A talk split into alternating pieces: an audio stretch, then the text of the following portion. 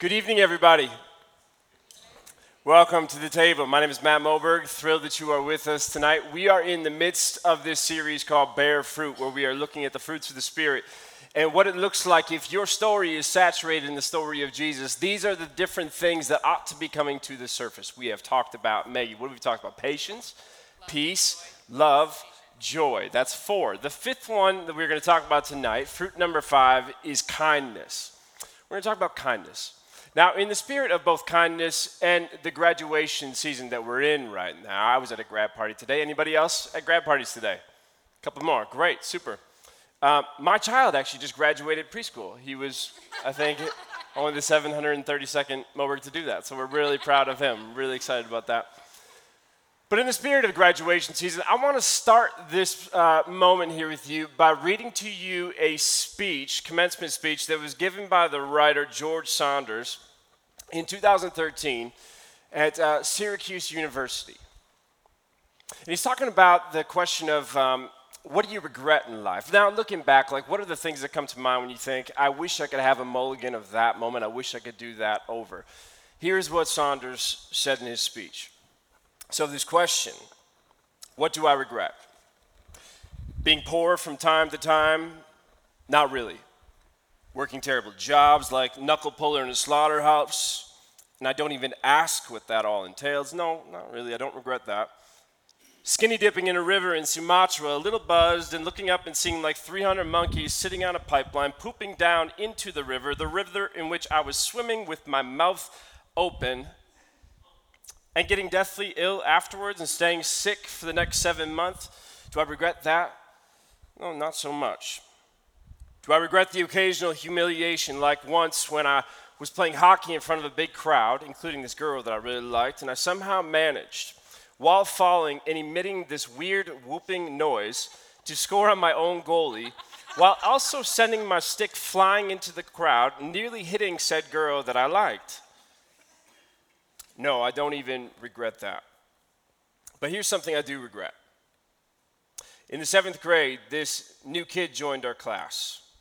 In the interest of confidentiality, her, con- her convoca- convocation speech name will be Ellen. Now, Ellen was small and shy. She wore these blue cat's eye glasses that at the time only old ladies wore. When nervous, which seemed to be pretty much always, she had a habit of taking a strand of hair into her mouth and just start chewing on it. So she came to our school in our neighborhood and was mostly ignored, occasionally teased.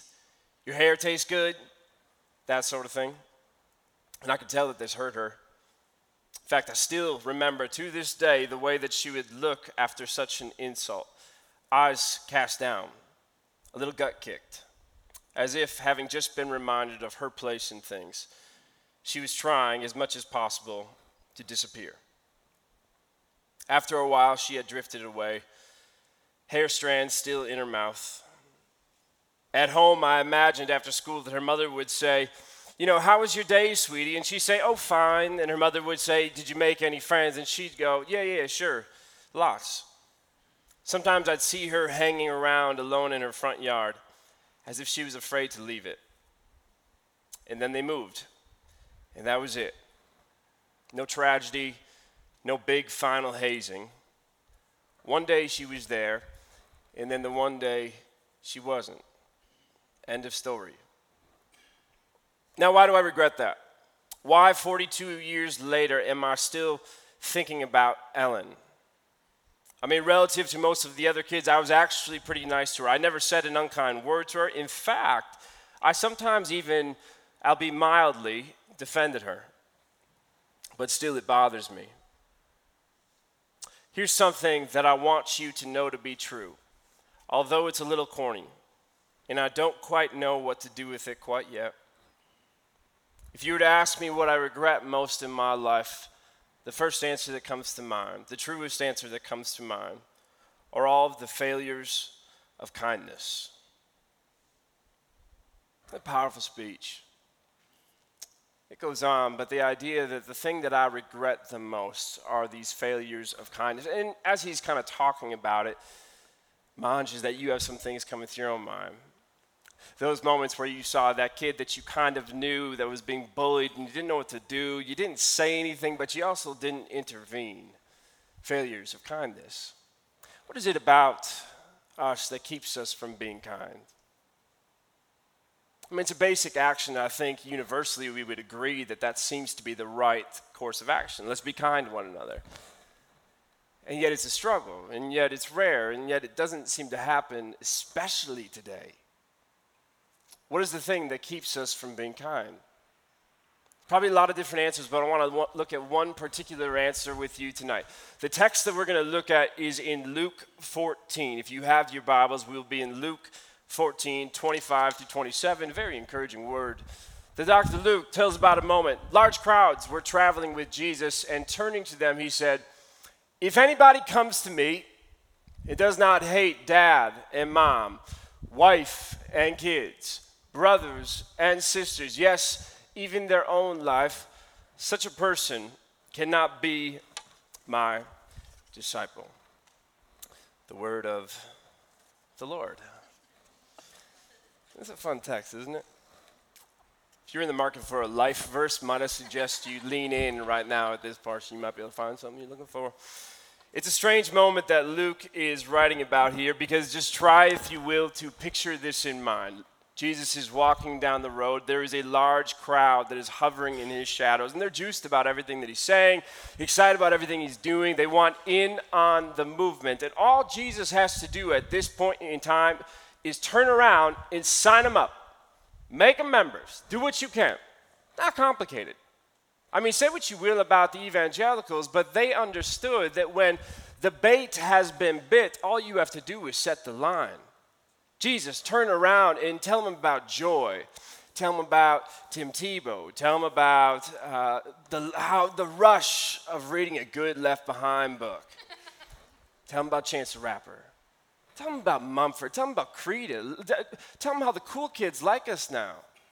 Jesus, it's not complicated. Turn around. The bait has been bit. Set the line. Instead, Jesus turns around and he says, Okay, you guys, now that we have we got some time on the road right now, do you mind if I ask you a question? Do you like your parents? Oh, you do. You're to need to stop that immediately. You, sir, in the back. I see you're with your wife. Still love her?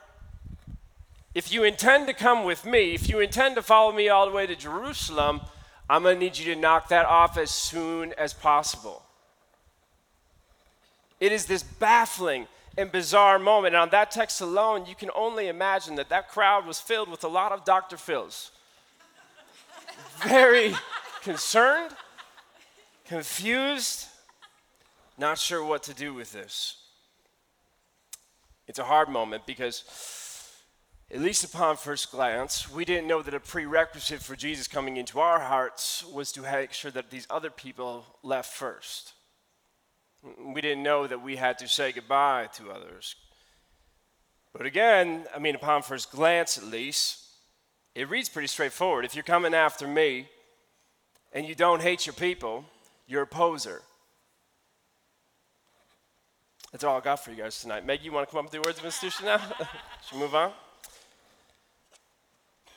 I think the reason why this text is so hard for us and the reason why the church has tripped over it time and time again is not because we struggle with hatred or having thems. I mean, again, if we just survey the past few years, it becomes very clear very quickly that we have no problem having thems. Our country is, is falling apart right now because all we have are thems. They're the problem, they're the problem, and they're the problem. We're not above hatred. We're not above having thems. But these people, they tend to not be they. They're not our thems, by and large. I mean, yes, family can bother us from time to time. I mean, I'll let you know that this was my grad party. You'll notice my dad flaunting his bare chest underneath a blazer as if that is a socially acceptable thing to do. Family can be an issue at times. Dave Moberg, anything you want to say about that wardrobe?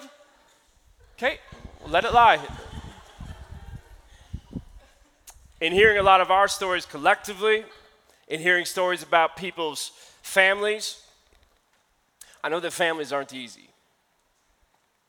I know that families can leave more wounds than leave you feeling warm. I know that not everybody's family has been a great, enriching experience.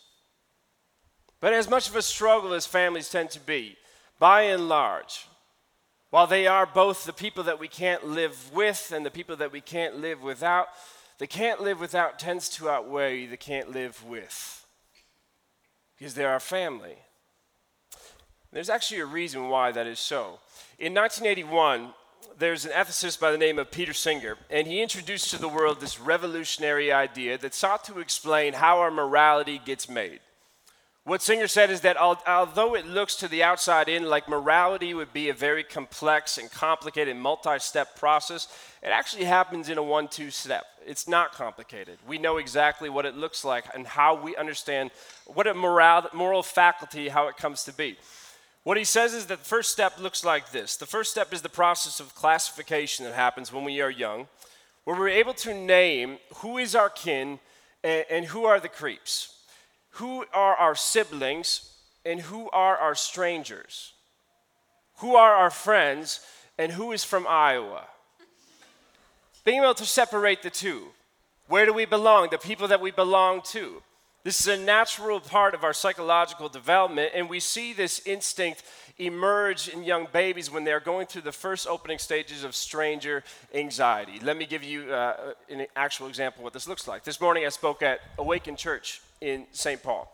And Lauren was there, and Graham was there, but Wyatt and Sawyer were too good to be there, so they weren't there. They didn't support their dad like you'd think they would.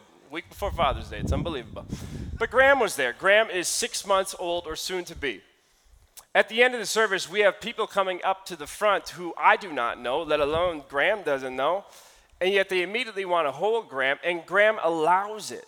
Shocking, I know. He doesn't protest on any level. He just lets them, his body go into their arms. They kiss him, they're holding him, they're cuddling with him, and there's no problem whatsoever. Had Sawyer, my three year old, shown up at that service, and you tried to put your hands on him, he would put his hands on you very quickly he would tell you to get back. I don't know you. Like that. That's a ludicrous song, isn't it, Christian? Okay. The difference, obviously, between the two boys is that Sawyer is at an age now where he has gone through the strange of anxiety. He knows who his people are and who his people are not, and he wants to be with his people. And don't you dare try to judge my three year old son because you and I are no different. I had you guys do this years ago, but I'm going to have you do it one more time. I want you to take out your phones right now. And I want you to open up your call history. I want you to survey the past 10 calls that you have made. Now, when you think about it, in a country as diverse as ours, different ethnicities, different uh, sexual orientations, different gender identities, different political inclinations. We are very diverse. And on top of that, when you think about this moment we're in where connectivity and accessibility are at an all time high, as you look at the past 10 calls that you've made, do the people that you call, do they reflect the diversity of this country or the insularity of your kin? When you look at the 10 calls that you have made, are there people in there that have a different skin color than you have? Are there people in there that practice a different religion than you practice? Are there people in there that wanted a different president than the one we got? Oh, no, that's not the right question. Different than you wanted. That's what it is. Oh my gosh, man. Pull it together. Are there people in there that reflect the diversity of this country or the insularity of your kin? Or was Aristotle right when he said that we are just attracted to the similar and the familiar? That like likes like, and it will forever be that way. I had this moment a couple of weeks ago when I was dropping Sawyer off at his school, and he was, he was good to go that morning. I mean, we had a great bowl of Apple Jacks. We seemed to be vibing on all levels. He had bluebirds on his shoulders. He was excited about the day. Then we got to his classroom, and everything changed immediately. We got to the doorway of his classroom. Inside were the students that were waiting for him to come on in.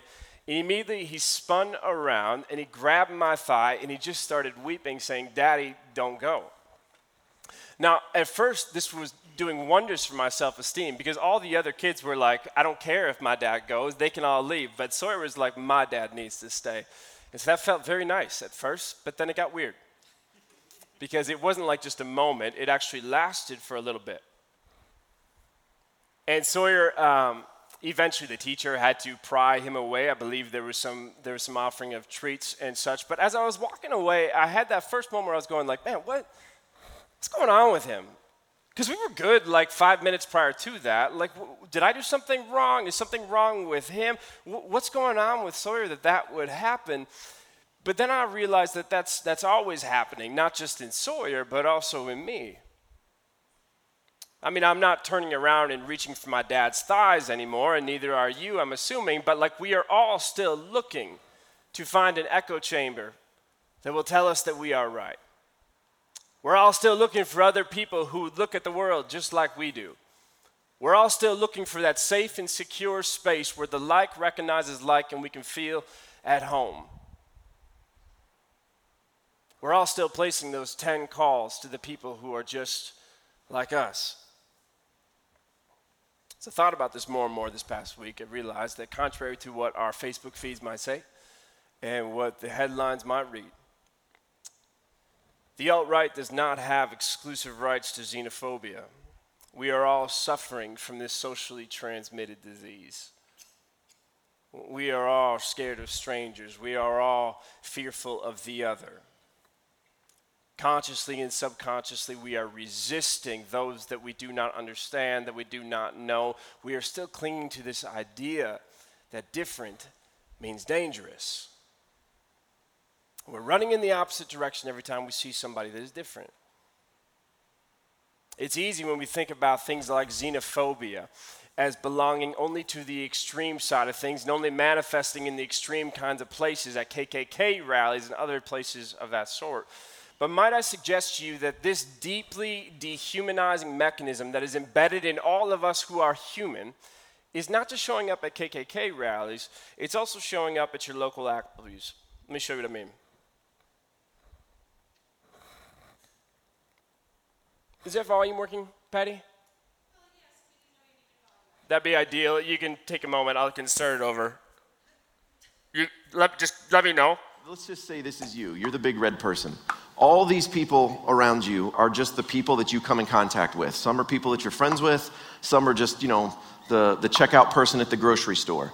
Everyone has a moral circle. And all that means is that the people that are most central to you there are going to get your most love, and they're the people that you're going to be nicest towards.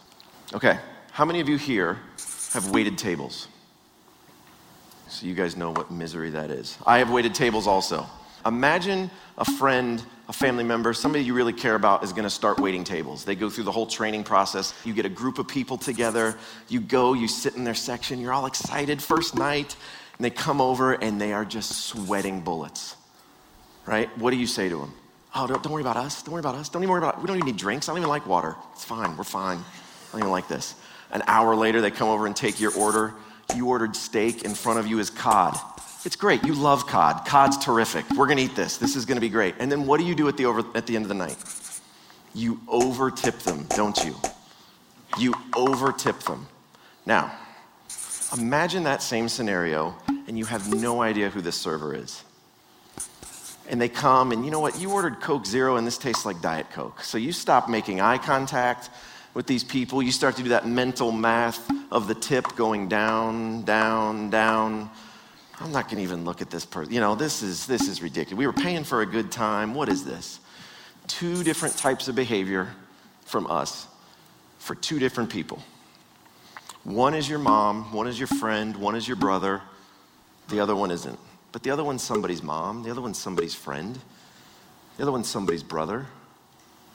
Why do we justify two different types of behavior for people that we come in contact with?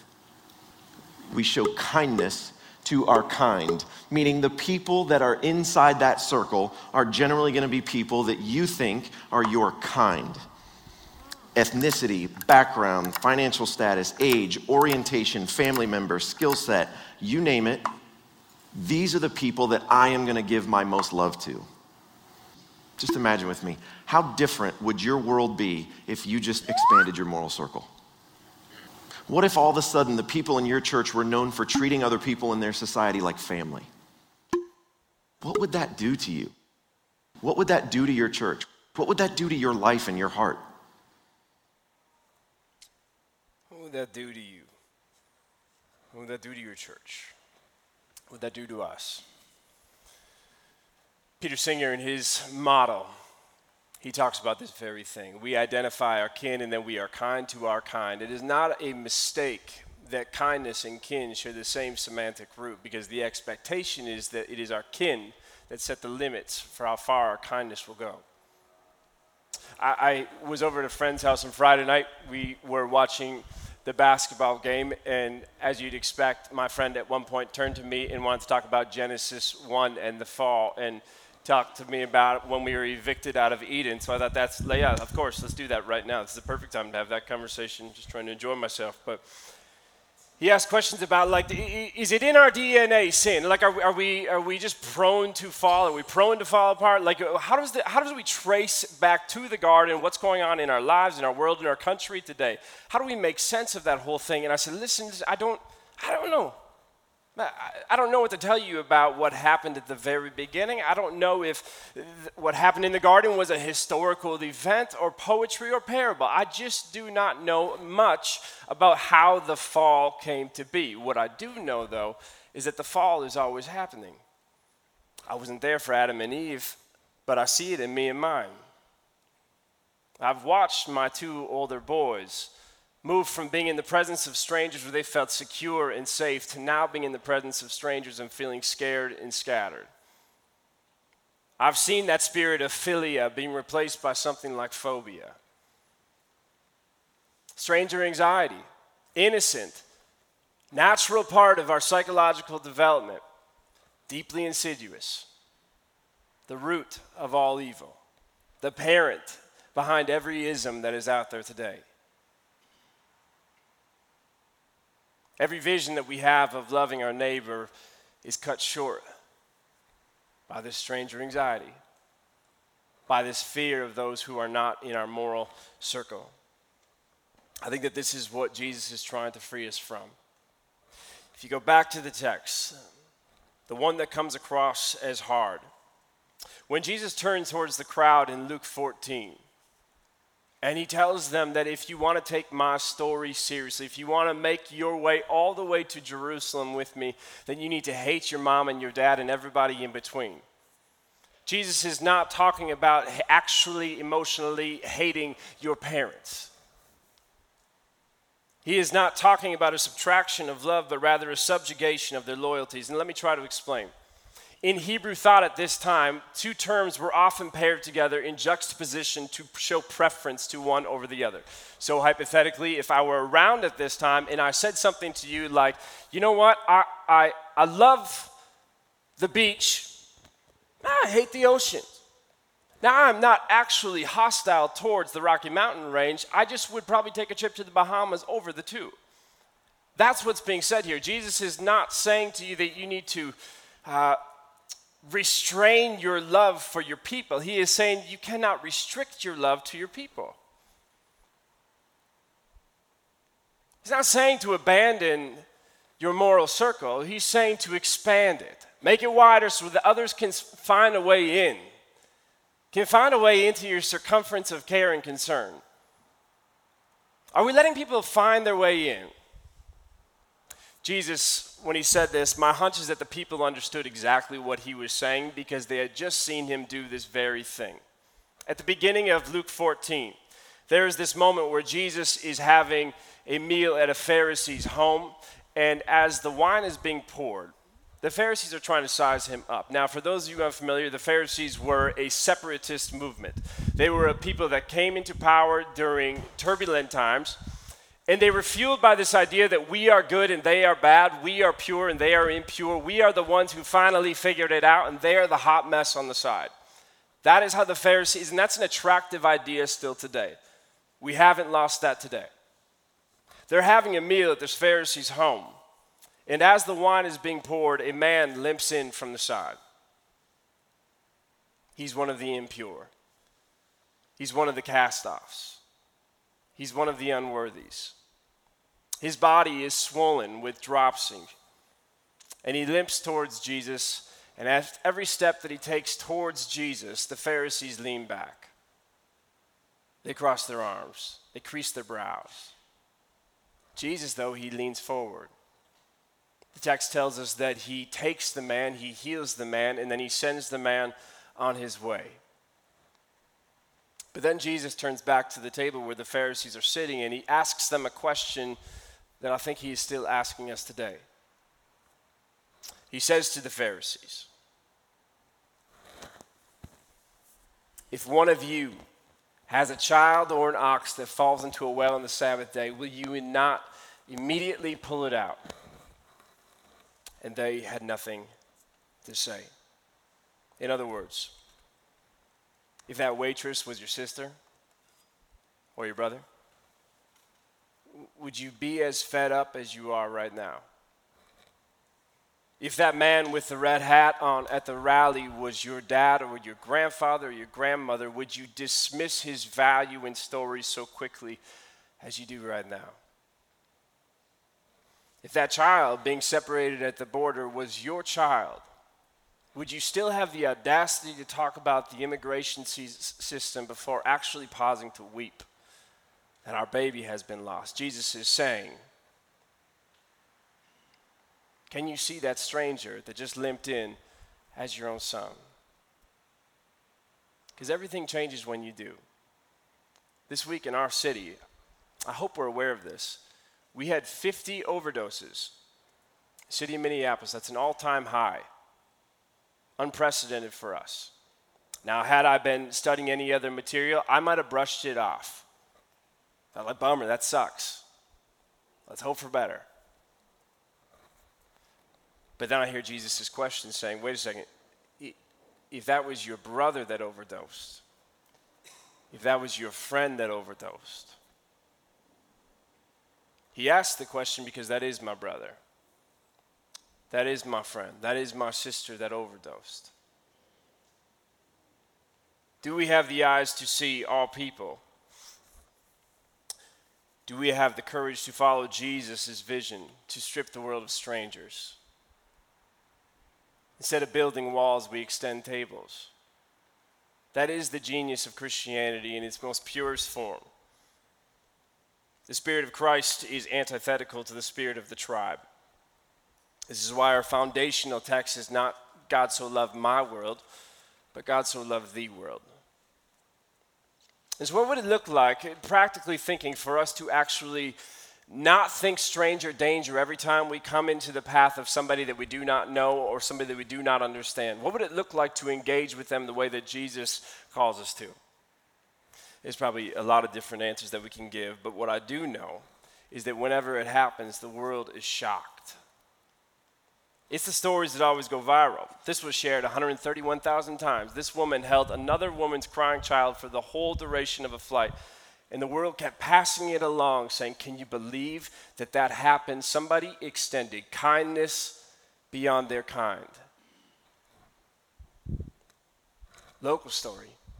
A mosque in Faribault heard about a Christian family in need, somebody that is not inside their moral circle and yet said, Those are our people.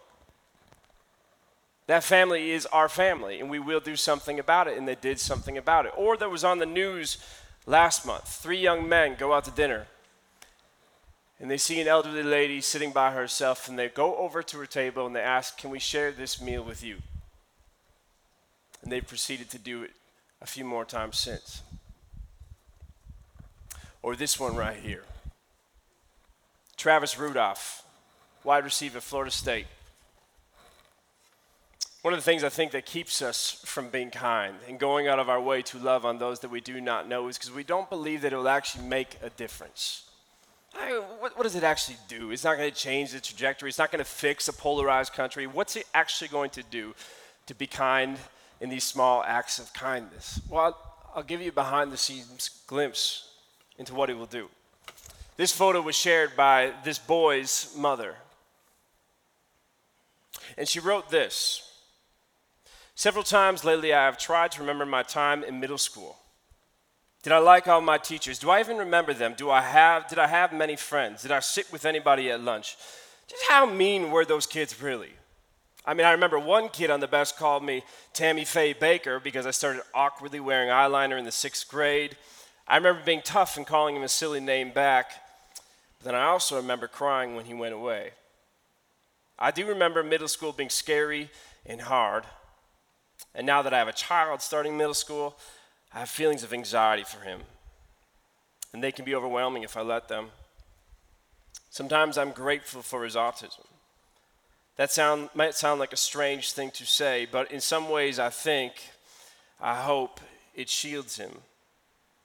He doesn't seem to notice when people stare at him when he flaps his hands. He doesn't seem to notice that he doesn't get invited to birthday parties anymore. He doesn't seem to mind if he eats lunch alone.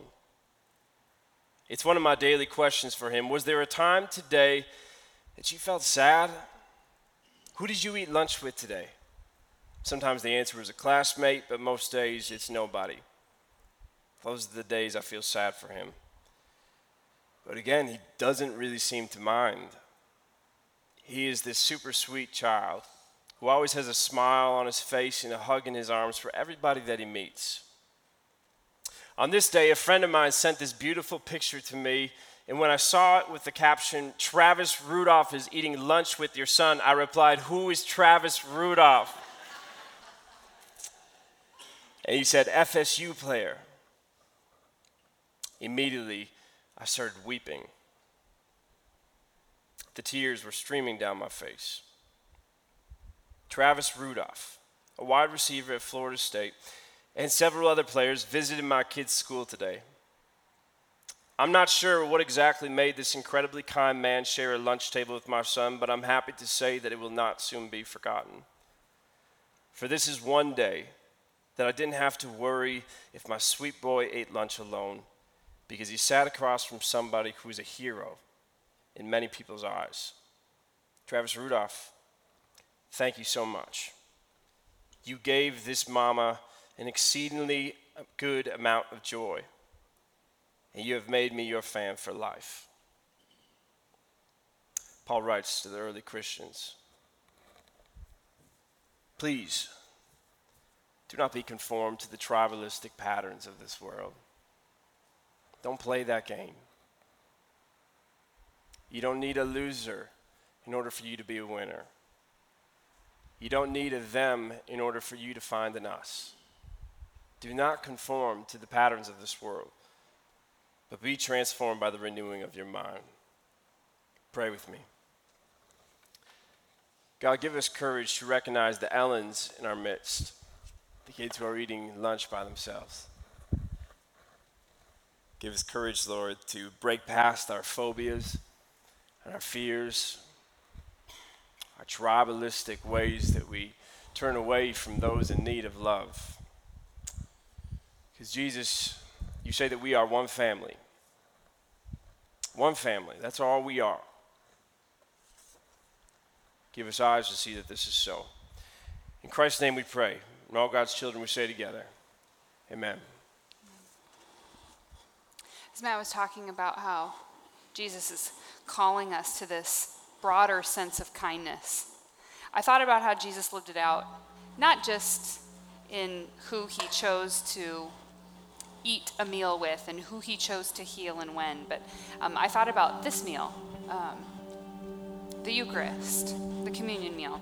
The night before Jesus was betrayed, he was eating dinner with his people when he sort of flipped the script on them and he invited them to a broader sense of who was in and who was out, because in, in their day, it was Jews and Gentiles. It was God's people and it was everybody else. And then Jesus comes on the scene and he rewrites those definitions. Because all of a sudden, we don't have God's people and everyone else. We're all God's people. And that's what Jesus came to do. That's, that's the story that he came to rewrite for us. So the night before Jesus died, he was sitting around a table with his people, and he said, This is my body broken for you. Do this in remembrance of me. And then he took the cup and he poured wine into it, and he said, This is my blood shed for you for the forgiveness of sins. It's the cup of the new covenant. It's not just about what it used to be. See, I am making all things new, and everyone's invited. So build a longer table. You're going to need the room. Get everybody in the doors. Make sure they all know that this is for them. This is the body of Christ broken for you. It's the blood of Christ shed for you.